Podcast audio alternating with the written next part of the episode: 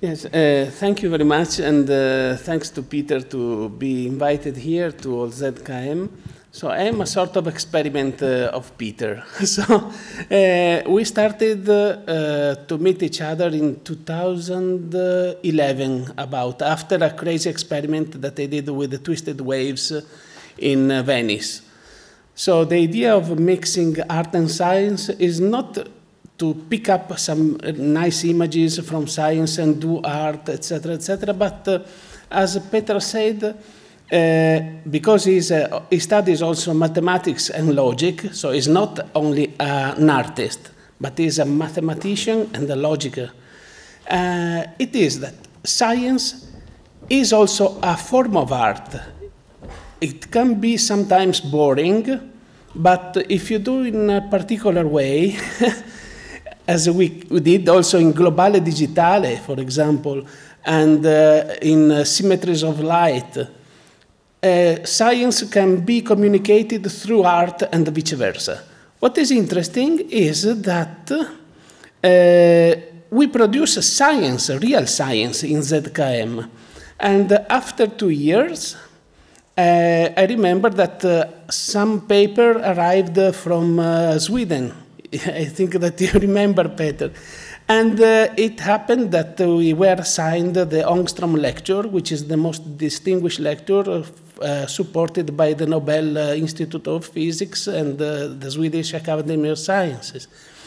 So it was very emotional, and uh, we, are, we will proceed in this direction and move now to pure mathematics, because during our lunch, our lunches that we have in ZKM, we exchange ideas, point of views from uh, uh, your point of view with art, science, etc., and me from mathematics and science. So there is a nice uh, sort of uh, gift for you. It is an image, but uh, I don't know how to make it appear. Um, if uh, where is the image that?